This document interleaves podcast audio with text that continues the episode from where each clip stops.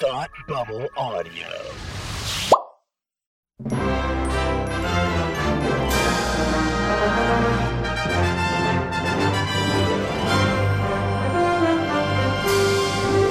Hi, and welcome to Academy Rewind, where we take a look back at the Oscars from years past. I'm Tim, and with me, as always, is 1999's best, Palmer. Yes, I won that year single handedly. Single handedly won 1999, did you? And and you you forgot to mention this is our record breaking Second show. episode. Yes. Oh, yeah. It's the it's a record breaking show Why is that? because this is the second you're right, this is the second episode, but nobody's ever done what we've done for more than one episode. Um, That's a good point. I know. Wow, what a what a marvel of a person you are to think of such things like this. No Tim or Palmer has ever hosted a pod show for more than one episode. You are. That's not true. yeah. Okay. So, um, so the deal with Academy Rewind, if this is your first time joining us, Palmer and I are taking a look back at the Best Picture winners for the Oscars, and we're going in reverse. We're going in reverse order. So this year is 1999, uh, and we have Saving Private Ryan, Elizabeth, Yep.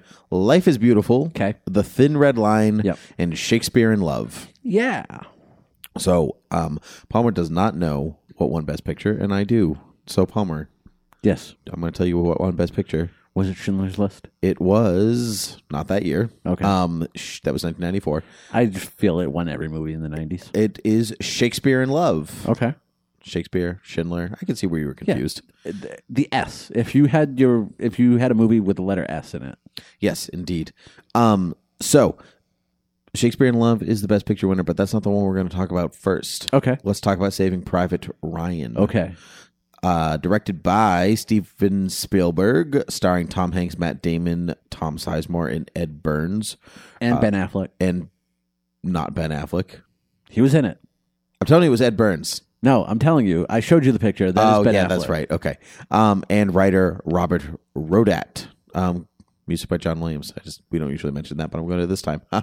We're gonna mention every time John Williams does music. right, because in the opening credit, Spoiler: It's always a Steven Spielberg movie. yep, which is not every year. So, um, so the basic story is that there's a there's a little platoon, there's a little unit in World War A II, ragtag bunch of army men. army men that are sent behind enemy lines into the European theater to save uh, a man named Private Ryan because his other brothers who are also at war have all passed away, and so to spare hi- their mother some pain. They go basically to get Private Ryan and send him home, so she still has one son left, and that's that's the movie. Right. Um, what did you think of this movie? Have you Uh, seen it before? I oh yeah, I saw it when Yeah. it came out. Um, it's good. This movie hinges on the beginning, On the D Day invasion. on the D Day invasion, because um, that's what it's most known for. Like if you ask anybody about this movie, no one knows that there's any movie after that first thirty It's minutes. just the Like, first it's 30 the, minutes It's the the shortest movie in Academy history. Yeah, I I agree with you. I think the the movie the movie's the movie's very good, and it definitely but it definitely rides on the the Normandy invasion. Yeah. because it's an it's an unbelievable sequence. It's so well done. Oh yeah, Um, that's what got this uh, nominated. I think I think it has a I think it has a lot more going for it besides that. Hmm. But I think that's the thing that you that's the bit of the movie that you carry with you. Right. Um, and since it's the and since that's the beginning of the movie, I don't think the rest of it holds up to that first half hour. Yeah, because the first because that first part is very much a war movie. Well, the whole movie is very much a war movie. I yeah, but think. like that's like it's the battle, like the battle that you usually build Sure, to. This okay. was like we're doing that right up front because like even the battle later on towards the end Mm-hmm. is good, but it it doesn't capture that hectic feeling of war and the grittiness, the like that just felt like it was about as close as I ever want to be to a battle. sure, Yeah. and and it does a very good job of coming across of how of how bad that was. I agree. I think the I think the cinematography in this film, I I mean in in all of it, but particularly at the beginning, um, Janusz Kaminski Mm-hmm. um, is the cinematographer on this film, and um, there's a there's a real freneticism. Like they're not afraid Yeah. Mm-hmm. to get down in the sand or down in the dirt or or shake or run or anything like that. There's a real sense of maybe scope and claustrophobia at the same time. Right. Um, but I think that's felt more in that Normandy sequence than anywhere else in the film, Mm-hmm. and I think that's maybe maybe that's what elevates the material. That's what elevates the rest of the movie. Um, is that that opening sequence? Yeah. Um, so you're right. Because I mean, aside from that, um, once you get past that, the characters to me are like stereotypical army characters. Mm. Like you got you got to have that one guy from Brooklyn, and you got to Yeah. have you got to have the stern, mysterious captain that nobody knows what he did before the war. Sure. Um, He was a mermaid. and they're and they're done to relatively varying degrees. Like I think this is not one of Tom Hanks's best movies And You mean not one of his best movies or not one of his best performances? performances. I mean, I like the movie, um, but like I feel like this is just Tom Hanks being Tom Hanks in an army outfit carrying a gun. Yeah, you know, I, I don't disagree. I think that there there are a few. I mean, excuse me. I think the Tom Hanks is he's Tom Hanks is always good. Mm. Um, he's always very good. I shouldn't even say that, but I think you're right. I think this is maybe a little bit more. He's a little bit more underplayed in this film, so Yeah. he feels a little bit less like a character. Um, and that's by the part of the nature of his character because he doesn't really give it. He doesn't give a lot of information about who he was or what he did, and so when he does finally reveal that he's a teacher um, Yeah. in his previ- in his previous life, um, that's um, yeah. So that's yeah. Yeah, Yeah, so that that's kind of that's kind of where it elevates, but because you don't really know a lot about him, he just kind of feels like yeah. Tom Hanks. Um, overall, like the writing in this at times kind of faults it. Um, like when Tom Hanks is talking to his group about, like, hey, you know, this is what we got to do. This is, you know, so we got to do it because we're told to. And, you know, my only hope is, you know, this Ryan makes a longer lasting light bulb or something to to warrant us going and going and doing this. Like I don't I don't quite know if a longer lasting light bulb is that big of a problem that you should be hmm. sending people to their deaths. Yeah. Um. Well, I mean, that's part of the argument in the movie too. Yeah. You know, there are a lot of those guys are like uncomfortable saving one person Right. when they could all die for it, but. There's, I think, there's precedent for it in the film. Uh, Bryan Yes. Cranston's character talks about it. You know, Yes. Which is a real thing. yes, Um, if I if I remember correctly, there's actually some sort of there's actually some sort of hardship discharge that is quite that is at least more well known than like a random general going, "Nah, we got to go get that guy." Right, exactly.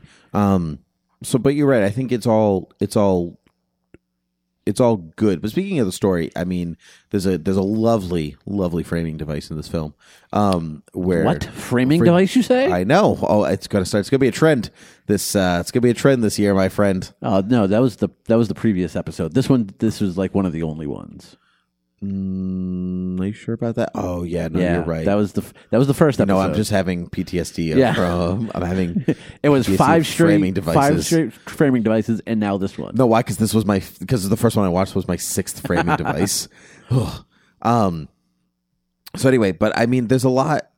So that was what I was going to say about that. So, but I, oh no, the scene I was going to I was going to say like it's a war. eh, There's one really great calm moment. I mean, there's a lot of good moments, but I think where they're doing the dog tags, um, and all Okay. the and the the Private Ryan platoon is kind of like, oh, look at this guy. This guy's name's weird. Oh, what yeah, like they become guy? very desensitized to what they're doing. extremely. But uh, while people who were just in a battle and are hurt are marching by, and I think like w- going back to Tom Hanks, I think watching him being desensitized to becoming sensitive is Right. really. I think that's really well done. And it was weird. Like I didn't even like you're saying while these people who are just in a battle are walking behind them listening. I wasn't like I didn't even think of that part. I was just thinking like these people that are walking behind knew these people that they're so callously talking about. right. Um, you're right. That is a good scene. and it kind of shows you like how you can kind of divorce yourself from feelings when you're in such a hell a hellish environment. Um, but you know, the movie has some good scenes, and the movie has the really good beginning. But I think the rest of the movie always kind of struggles to be really good. Yeah. I mean, um, even to the even down to the music, like you mentioned, John Williams. he's very absent from this film. Yeah, Mo- most of his score comes from goes for uh, the quieter moments and then it's the the sound effects and design and the mixing that create a soundtrack for the battle scenes um, which i really actually really liked um, because it gives you a sense of it gives you a greater sense of being in the battle yeah. um, but you're right but if you're just talking like memorable john williams Yeah. it is actually kind of and even then, like there's a couple parts like the lead up to the battle at the end when they're just all sitting around the town and like Matt Damon has that really good story. One of my favorite Matt parts in the Damon. that one of my favorite parts in the movie when he's just telling the story about his brother Sure. with the girl and he's like Yeah, yeah, oh yeah. you know she was a she was an ugly looking woman he's telling that story everyone's kind of like preparing themselves for what's going to happen Mm-hmm. and even then like that would have been a really good point for a really good john williams piece but instead they use an edith, uh, edith piaf song Sure. Um, so like he doesn't have much to do Hmm. Maybe he was on vacation that year. i think so So um, so yeah, that's it was it was good. Um, n- but uh, not one of not one of the pinnacle Spielberg movies. yeah, I, I, you know, and a lot of people I think would disagree with us here, Probably. because I know a, a lot, a lot of people love this movie, and I'm not saying that it's not a good movie. It's in fact a very great movie, but um, I think I think it's just it's not an evenly great movie. Yeah. Um, one one thing I would like to mention is like we we designed kind of our own restrictions as to what to look for in these movies. that's right. and I've I've told you off the air before, like there are movies that I didn't like that I've scored higher than I probably would have if I just went by sheer uh, likability of the movie. So I think this movie, people love Tom Hanks. Sure. People love Steven Spielberg. People love Ed Burns, Matt Damon, Matt Damon, Ben Paul, Affleck. Paul Giamatti. Matt Ben Affleck is not in this movie. Yes, he is. I showed you the picture. even if he was an extra in one in one clip of I- anything, he- that doesn't count. You cannot say that this is a Ben Affleck movie. I didn't say he Stop saying it. Stop trying to make Ben Affleck happen. it's not going to I happen. I didn't say he starred in it. Um, so people like everything involved in this movie. So they, I think they kind of think in their minds that they love the movie, but we've taken a very analytical approach to these movies. Agreed. Okay, that's a good way. Yeah. So, um, you know, we're we're looking for we're scoring, even though we're not saying it on air. We're scoring specific. We're scoring specific Right. things. And also, we're scoring it against the other competition. Right. And I mean, Like, so these this- are already And, and again, this movie didn't win Best Picture. right. So like, we're we're saying this is probably one of the best movies of the year. But what do we think about it's it not compared to the this? best movie of the year. Maybe. Right. Who knows? Who knows? Well, I mean, based on our conversation, I think people can infer. Yeah, but I not. could hate the next four movies. This is also true. Elizabeth, Speaking of which, directed by Shekhar Kapur, starring Cate Blanchett, Geoffrey Rush, Christopher Eccleston, Joseph Fiennes, Richard Attenborough. and Ben Affleck. Ben Affleck's not in this movie. Okay, Daniel Craig is not in in this, this movie. movie. Daniel Craig is in this movie. Um, written by Michael Hirst. Yes. Uh, the story is the the story is that it's the very beginning of Elizabeth I's um, ascension to the throne. Mm-hmm. Mary has gone crazy and Crazy. and And then died. and that died, and so Elizabeth ascends to the throne. And it's basically about her very early political, um, her very er- early learning the ropes of of the throne and the politics until she eventually becomes Elizabeth the Virgin Queen, as Right. everyone really knows and remembers her. Right. Um, so that's the story. I think that I think the story is really. I think the story is very good. I think it gives you. I think it, if you don't know anything about um, European politics at this time, it gives you enough information that you understand what's happening. Um, and I think that Cate Blanchett uh, does um, does Elizabeth um, a great service by showing a very natural progression from the start of the film to the end of the film. Okay, I I kind of see what you're saying, and I would um I would say that you are 100 percent correct in all the things you're wrong in. Uh, I feel It's a very confusing way to I say know, that. I know. It's what I'm good at. Um, the biggest flaw in this movie for me is the writing, um, because I f- I never feel caught up with what's going on, Mm. and I go into this not knowing a thing about Elizabeth. Sure. I knew she was a queen. I knew kind of the the circumstances of her of her reign. That's true. And you know what? I'm naturally a very intelligent person, so and I knew a lot about this going into it. Right. So, I feel this movie doesn't do a good job at keeping you up to date with what's going on. That every time you kind of get to where they want you to be They throw for one scene, Sure. they go they go four scenes ahead. Sure. So you're always playing catch up. Okay, now that could be it could be said that that was on purpose because um Elizabeth is also playing catch up, and if she's your entry character, like every movie has an entry character, the one that Yeah. you're that knows the least, that is the audience member that you are watching the film through their eyes.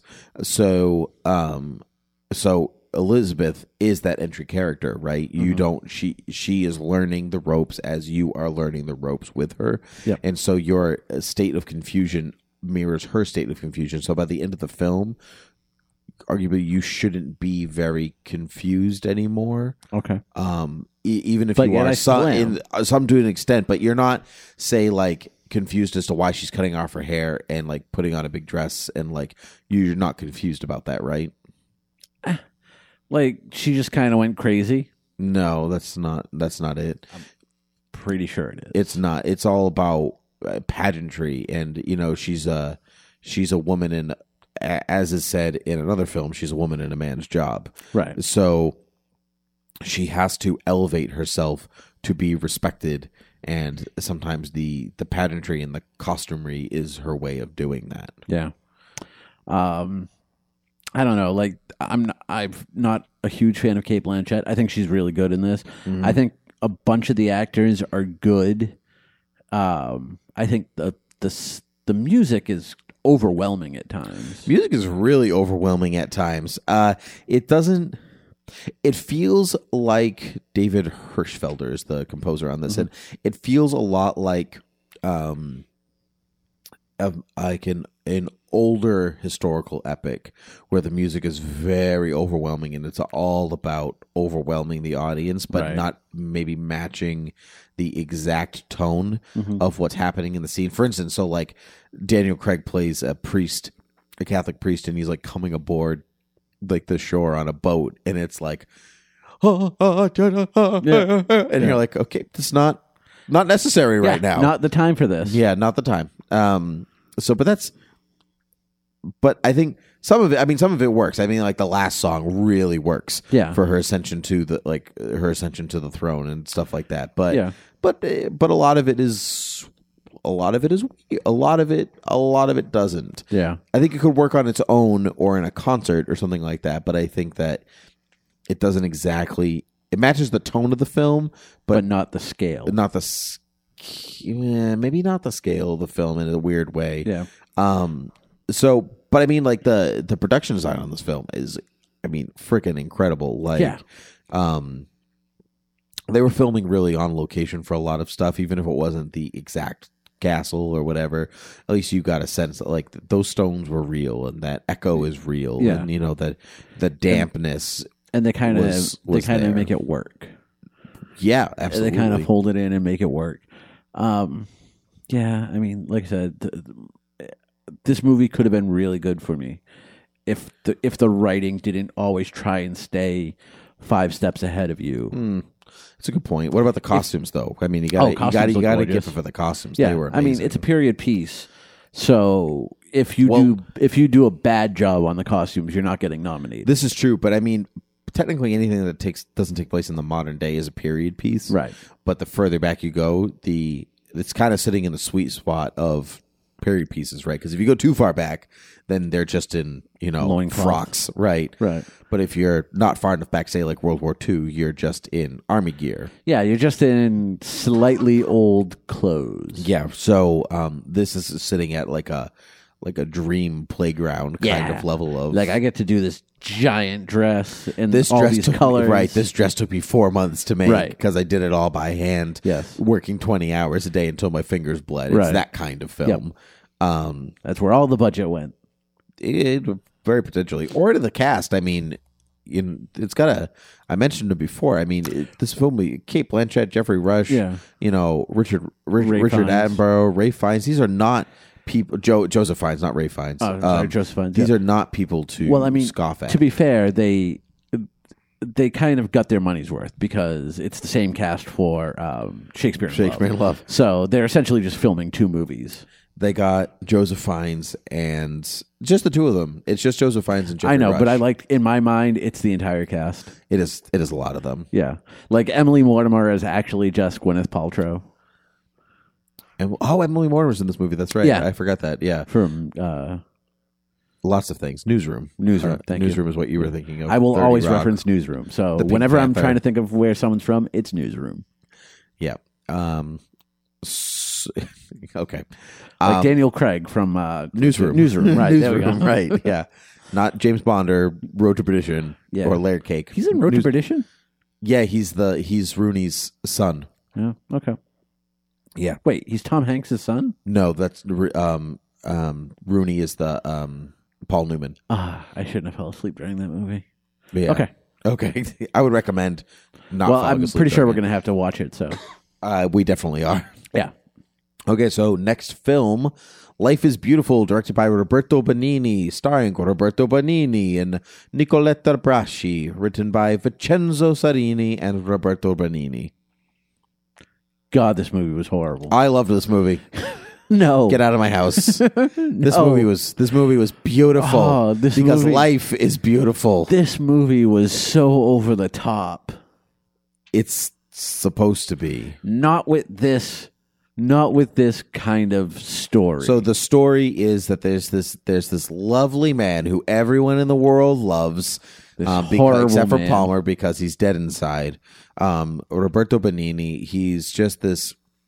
He's just Moron. a little. He is kind of a little bit of a moron, actually, but um, he's just you know this very very optimistic man living in living in Italy in the 30s, and he goes and the first half of the movie is split between him like meeting his Acting like an meet- idiot. meeting kind of acting like an idiot and meeting his wife and fall and they fall in love and it's this very cutesy almost romantic nauseous. romantic story Okay.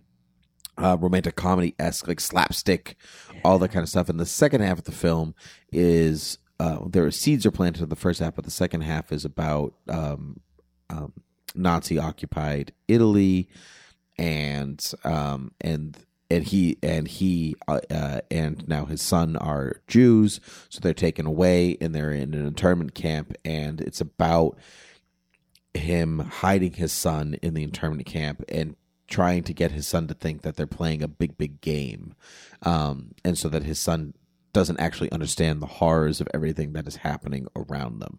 Now i will say i get why you don't like this movie apart from the fact that you're dead inside because um uh it deals with a very sensitive subject matter and because the first movie is kind the first part of the movie is kind of slapstick it, you could feel like it's being disrespectful Yes. in some ways Yes. but but see but then i disagree with that because there are there are spoofs and parodies which this is not it's it's not a spoof or a parody but there are stuff stuff like that about sensitive subject matters going back decades Right. And there's something to be said like like it is it is such a tough thing to do that if it's done really well, you can commend someone for. Like Mel Brooks did a movie uh, To Be or Not to Be uh, about Jews uh, during the during Nazi occupied Germany okay and and that and like that's done really well and when it's not done really well, it's an absolute train wreck. And that's what I feel this movie does. It doesn't do what it tries to do well. Yep. Like he's just he is just so over the top that like 5 minutes into it I'm already done with him. Okay, so so five minutes into the movie, it still has has at that point has absolutely nothing to do with um, Nazi occupied Italy. And right, no, at that point it's just him I dislike. So you just don't like him. No. You just don't like his style of comedy. You don't like his optimism. Yeah. You don't look. You don't like the the way he looks at the world as a man filled with wonder and joy. exactly. So you just hate The world is a horrible thing. So you just hate people who are happy. yep. Yeah. See, that's why I know you didn't like this movie. So him and Pharrell Williams. Pharrell Williams. Is, uh, yeah, the guy who sang the song "Happy," because I'm happy. Oh yeah. Um, Yeah. wow, thanks for killing my joke. You're welcome. And well, well, you killed my love for this movie. Not true. I love this movie Yeah. because life is beautiful. I mean, It looks good. I think it. I mean, it does look good. I think it's it's a foreign film, Yes. so it's and so it's on location in Italy, and it's. I think it's impossible to make Italy look bad. Um, Not necessarily. It is made. What do you mean? Not necessarily. Well, Give me I a mean- movie that makes Italy look bad. Godfather. It's not filmed. It's not. Doesn't take place in Italy. There's a part in Sicily.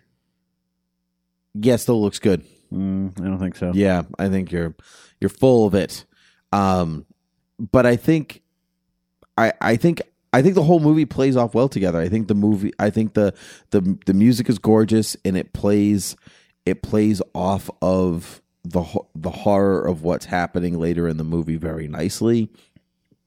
Um and I think that it's not trying to it's the movie's not making a statement about about uh, Judaism or the Holocaust or anything like that. It's making it's making statements about family and optimism and life and like and it's using that as a backdrop. So I think maybe you're you're looking at the film differently um, and from a different perspective than you should.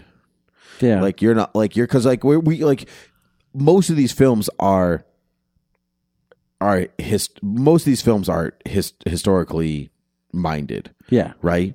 Um, are they all historically minded? Now that I think about it, Yes. yes, they're yeah every Yeah, single you got two war movies, two Elizabeth movies, and this one. yeah, which is technically in its own way a war movie, Right. Um, because it takes place during one. So, so but this, so where the other ones want you to focus on, uh, maybe it's almost like saying like you're focusing, you're looking at Shakespeare and love to make like um definitive statements about the. Mm, no, maybe that's not. I can't. Th- I can't think of a good example right now. But, but I, I think you're just kind of you're you're looking at the film from the from a wrong angle because the other films in this category want you to look at the film from certain angles. Right. So, like you're looking. So you're not watching Save It Private Ryan to for the, um, you know the maybe the the morality of killing Nazis Right. you know, and it would be silly of you to do that because that's not the point of the movie. They don't talk about it. Mm-hmm. The Nazis, in a lot of ways, are the unseen enemy in that film. Like even like in the Normandy sequence, like you don't see them, you see the guns. Mm-hmm. You know, um, and so I think you're kind of you're you're you're focused in a in, in a different area. This movie is trying to tell you uh, to no matter so like if you took them out of the Holocaust and you put them in another terrible setting, it's trying to teach you a lesson about life, not about the Holocaust. Yeah, I I get the lessons it's trying to teach, but like but you don't the, like them. The biggest problem in this movie is always centered around Benigni. Like the beginning of the movie, because he's the star he's of the just too off the wall for me. He's too all over the place. He he, he doesn't seem to fit the film. he doesn't fit his own movie.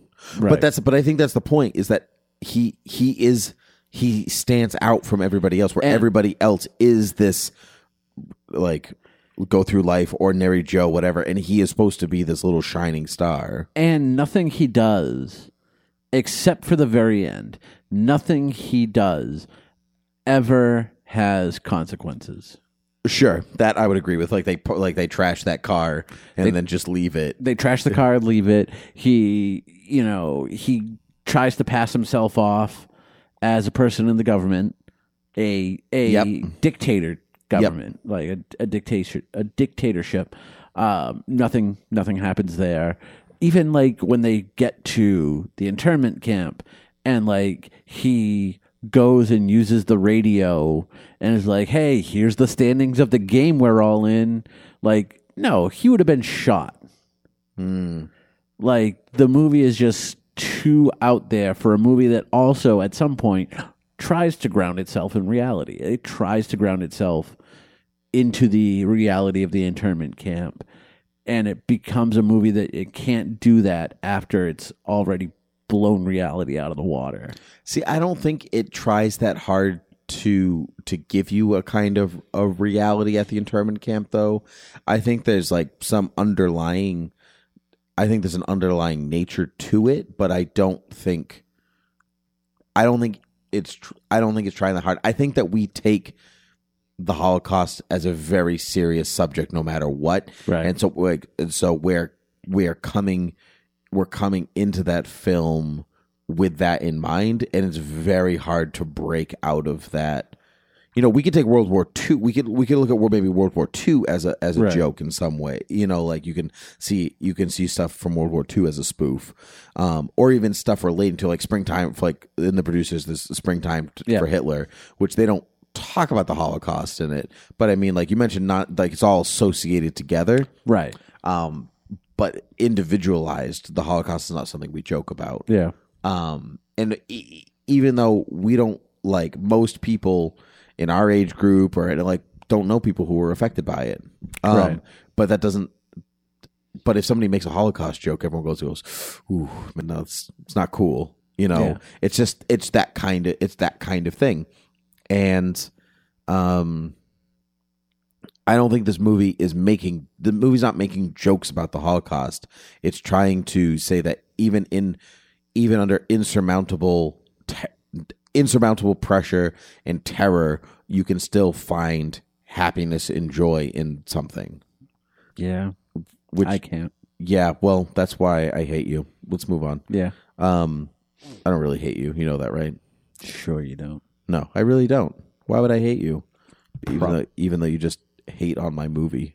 Well, because it's a bad movie. I disagree with you. I think it's a great movie. Fun fact that should not have won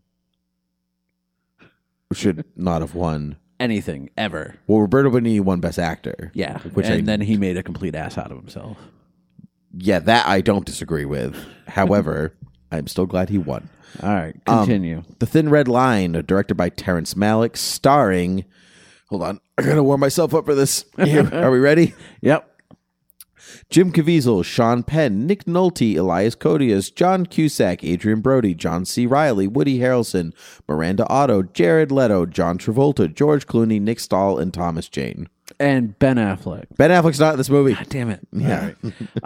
um, you did this intentionally. I Like picked, you, I picked movies from the past that Ben Affleck is not in. you followed up Life is Beautiful with uh, Thin Red Line. Yeah, I did do this intentionally. I think Um, so at the because beginning, because you have to be like, it's not as Life is Beautiful is a better movie. um, ha goes to show how little you know me. So on top of all my sheets, I write down uh, the time, like how the runtime of each movie. Okay. And for this one, I didn't even put a runtime. I just write put the infin- too long. Did you write the infinity symbol? I Just because that's how it felt. just goes forever. For the love of God, Terrence Malick, can you make a movie that, even if it's three hours, only feels three hours? Terrence Malick is incapable of making a movie that is a under three hours and b a movie that feels any less than infinity. now that being said, Yep. He always makes really good looking. Movies. Oh, they look gorgeous. They're so good looking. Yeah, But he is so uninterested in narrative. In anything else. He's uninterested in a narrative. I actually just read a review for his new movie. Um uh with uh I can't remember what it's called. It's got Michael Fassbender in it and Right, right, with Rooney Mara. Yeah, and and the, the that review was like he it's it's a little bit more of a return to form for him. But Oh, again, he is thing. still un- he is still uninterested in movies that about narrative. It's a return to form. Oh man, it's four hours, isn't it? Uh, yes, yes. Um. So yeah, visually, this movie looks awesome. Yeah, it's gorgeous. Um, um, on location, Jack Fisk, the production designer, John Tolles, the cinematographer, and we are talking gorgeous shots of well Australia, but it, sh- it was supposed to be Vietnam because the story is something about Vietnam. No, it's World War II.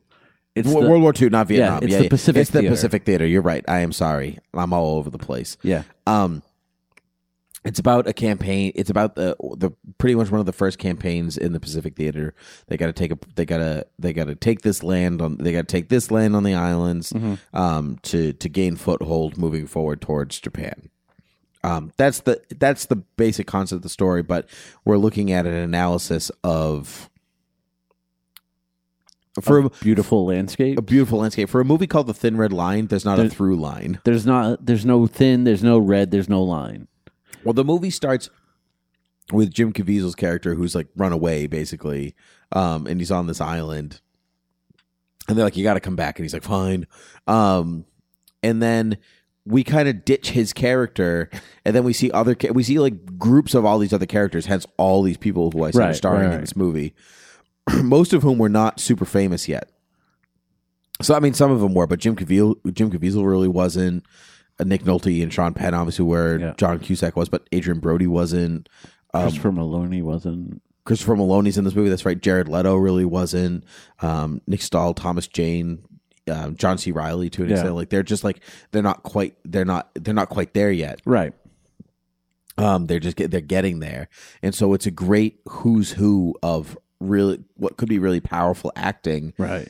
And we don't really. and you have a director that does not care in the slightest. Right now, it, it the films it does have a testament though that the, they can all basically hold their own against a director who doesn't really necessarily care about performance that way, um, Right. be, or or or a story that way because whatever very little material they're given, they're still strong in what they're delivering, Yes, but it's but so but it's- strong for a movie that doesn't care about its characters. Yeah, and I think uh, like the the one word Terrence Malick has to learn is cut.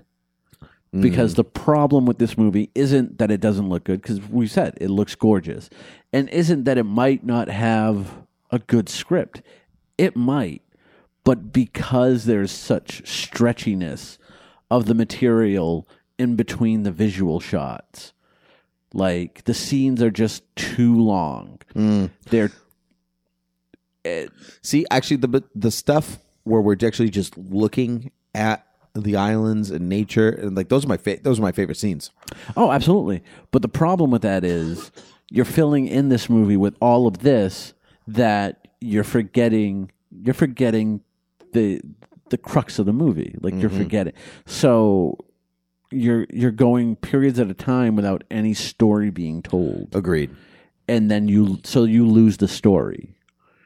Um but that being said, like like I really like Nick Nolte in this. Nick Nolte I thought did one of his best jobs. Mm-hmm. Um, other than that, like Sean Penn is good, Yep. not great. I don't think I don't really feel like everyone. I don't really feel like anyone else really has. Well, I mean, I, I do. mentioned all these people, but not all of them have a lot to do. I think Yeah. George Clooney's in maybe two minutes of the movie.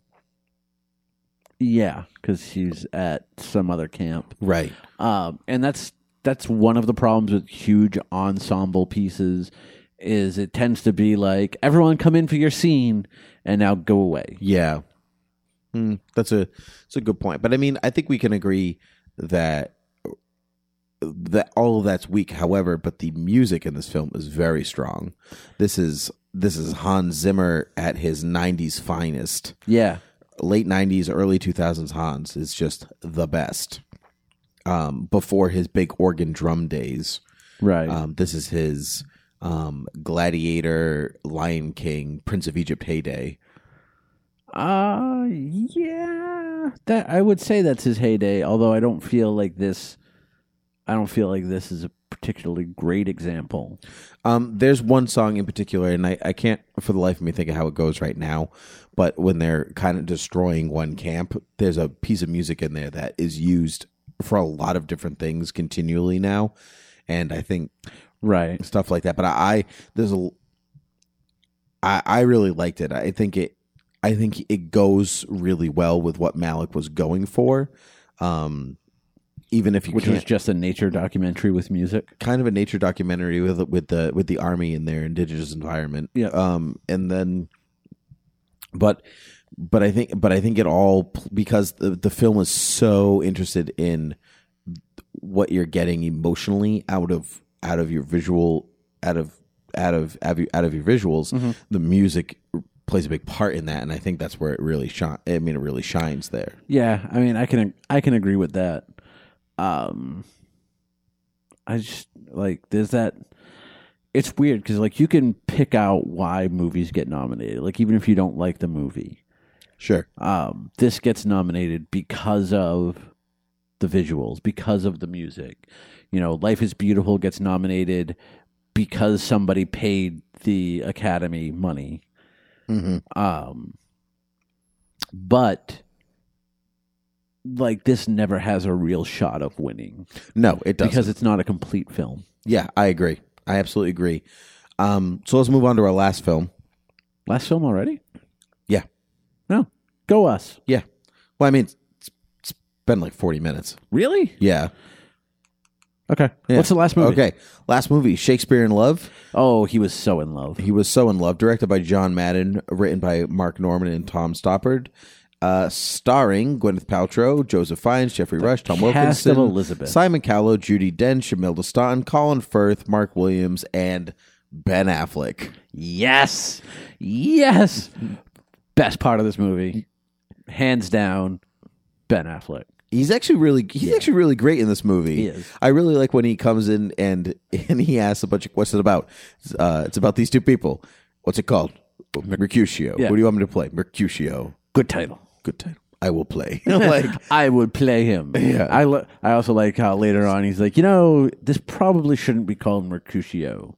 yeah, because it's not really about me, and I'm okay with it. Right. Because I'm getting paid. That's right.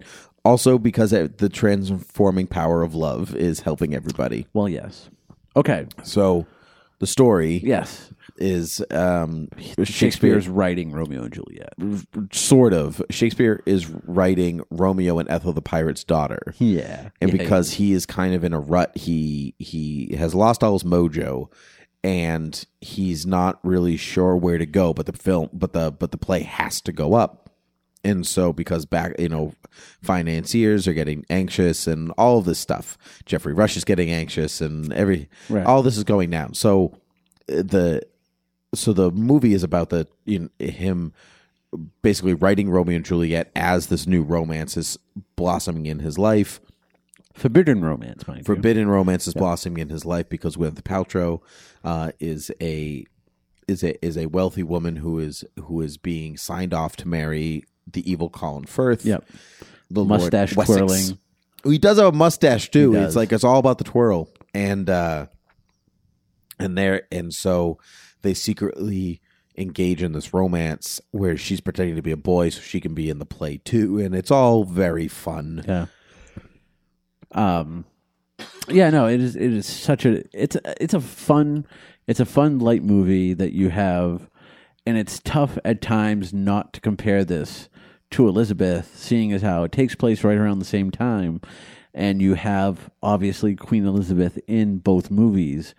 Um but it's funny like Lord Wessex is the person that Gwyneth Paltrow is supposed to marry and I can't remember, but doesn't Wessex show up in Elizabeth? I don't think so. Huh. Um, Who are you thinking of in Elizabeth? somebody named Wessex. I'm almost positive there's somebody named Wessex. I mean, it could be his father, the Earl of Wessex, or his grandfather at that point. or point. him. It's not Colin Firth, I promise you. It could be. You don't know. no, I'm pretty sure it's not. I watched the movie. It's yeah. not. Um. So. Uh. So like the acting, What did you What did you think about the acting? I think I think everybody I think everybody's a real character, and I think Yeah. that's where this movie. I think that's what you know. I'm not like I'm not. I don't feel like I'm watching Joseph Fiennes or Gwyneth Paltrow or Ben Affleck or Colin Firth or Geoffrey Rush or Tom Wilkinson or Judi Dench or Imelda Staunton or Simon Callow. I am actually watching characters, and I'm Right. watching them be. I'm watching Elizabeth I on screen be kind of charming and funny and full of power, and I'm watching Lord Wessex be evil and kind of comic, like kind of comic Comically evil. comically evil. Yep. And this movie doesn't take itself too seriously, and then it kind of tricks you into taking itself seriously. Yeah. Um, I, I, I see what you're saying. There are times. There are times that, uh, um, like the movie kind of goes back and forth between really light and then very, like serious romantic, Mhm. not just not just a romantic comedy. Um, Right. Well, I think the movie uh, the movie is strong because it is it parallels it parallels itself nicely with Romeo and Yes. Juliet and and the writing of Romeo and Juliet in this film, but then it subverts your expectations because it like feels just like this fun romantic comedy, and then at the end of the day, Judi Dench as as Elizabeth First is like, "You're a married woman." Sorry. like you you could have got it out of this, even though everyone said you couldn't. Right. Um, but so that's the choice you made. So that's what you have to go with. Yeah, you have to these are- you have to live by your choices. Yep. Y- Um, you have to go and you know, love is denied. So go on a journey. You have to go to the new world, and while you do that, Shakespeare will write a play that parallels your next adventure. um, which is which is all it's all fun. I, I like that. I like that subversion. Um, but I also, but I mean, apart from even just that storytelling, the costumes are like Elizabeth the First are, oh, just Elizabeth are spectacular. It's that like I spent four months on this dress kind of Yes, cost, you know, kind absolutely. of costumes. I think the, I think, um, I think the 16th century London that they create, 16th century, yeah, a London that they create is marvelous. Um, you know, because it's, I mean, it's set, so, you know, they're not going to the real place and be like, oh, yeah, all the straw and chickens are still here. Like, no, they're not. Um, it's all set. And, but it, it, fe- it feels and It looks feels real. Real. Yeah. and it feels real. And unlike times, like it, it does well showing the the kind of world this is without going over the top. And it Mhm. might mean it it's a little less realistic than it actually should be. Sure. but it feels like it's realistic. It I feels need- like it fits into. I don't want realism in all of my movies, though. If the movie's presenting to me a hyper reality, fine. Yeah. You just have to you have to play with the rules that you've created, and and it does. But the the genius of it, the hyper reality movie, like the romantic comedy type of film, usually ends happily, and Right. that's where it's, it gets subverted. Here, it like smacks you in the face with reality. Yeah. when you when you don't expect it. Um, and that's that's what I really that's what I really like about it. I mean, even when it comes down to like it's just little things like how much the audience is riveted by Romeo and Juliet when it's happening. Yeah, And she's like, Where is my Romeo? And someone from the audience goes, Dead. It's her. Uh, it- It's her it- nurse. It's her nurse. yeah, Yeah. Imelda Staunton. Yeah. Um, who is um Dolores Umbridge from Harry Potter. People who don't know who Imelda Staunton is. Now you. Now you. Hate, people are gonna hate her. I can't hate her in this movie. She's so funny. Yeah. A non good nurse. yeah. She sits in the rocking chair while they're having sex. She's like furiously sweating, Yep. trying to rock faster to like hide the rocking of the. right. Yeah. it's- oh, so she's so funny. good. She's- Um, she's great. Mr. Carson from Downton Abbey is really good in this. Yes, he is. Well, what's it about? Oh, well, you see, it's about this nurse. Yeah. um, I like that. uh, Even at the end, like because she ends up having to play Juliet in the film, which is like a, a girl is on a stage, you know, Right. and plus playing the title character at that point. I think that Well, she was originally going to play Romeo. Right, but because um I don't want to spoil for people who haven't seen it, but you know, like but I like that the goodbye um the goodbye of Romeo and Juliet is like the goodbye for Romeo and Yeah. Viola, and I I mean um, William and Viola. Yeah. I I like I just I think a good movie has everything that plays together well, and this movie this the best picture is literally all the sum of their parts acting in perfect tandem together to form the best Right. movie and this is exactly what this does it, not everything like the cinematography in this film is not as good as say the thin red line Right. but but everything works so well in tandem to one another that it becomes the best picture Every piece complements. Like I can I can kind of see I see why the Academy would choose this. right and you are you saying you wouldn't choose it because let's say the best picture goes to Shakespeare in Love. shakespeare in love Yeah. okay sorry made it sound like it wasn't I know. shakespeare in well, look, if they know which one I think is the best one off the bat, they won't listen to the rest of the show. It's called teasing and suspense. wow that's kind of rude like they're not going to listen to what my opinion just no, yours yeah, Well, whatever. You can find us um, on Gmail and Twitter at Academy Rewind. Uh, you can you can join our Patreon, give us something as little as a dollar a month under the Thought Bubble Audio banner to help keep the lights on for our other shows, Beer with Geek, Supergirl TV Talk, and The Marketers Next Door. Um, anything else you'd like to add? I don't think so. They could leave us some reviews. You can leave us some reviews on iTunes. You can also find us on any other places that podcast can't be found. But Palmer, it sounds like the music is playing. no, I I still have so many more people to thank. Nope, too bad. See you later. Bye.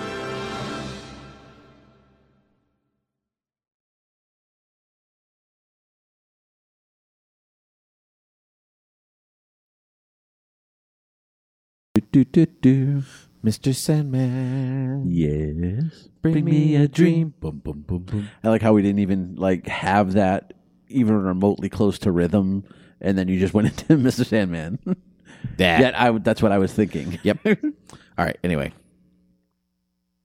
Hi, and welcome to Beer with Geeks. Wow. Beer with Academy Rewind. Uh, all right, here we go again.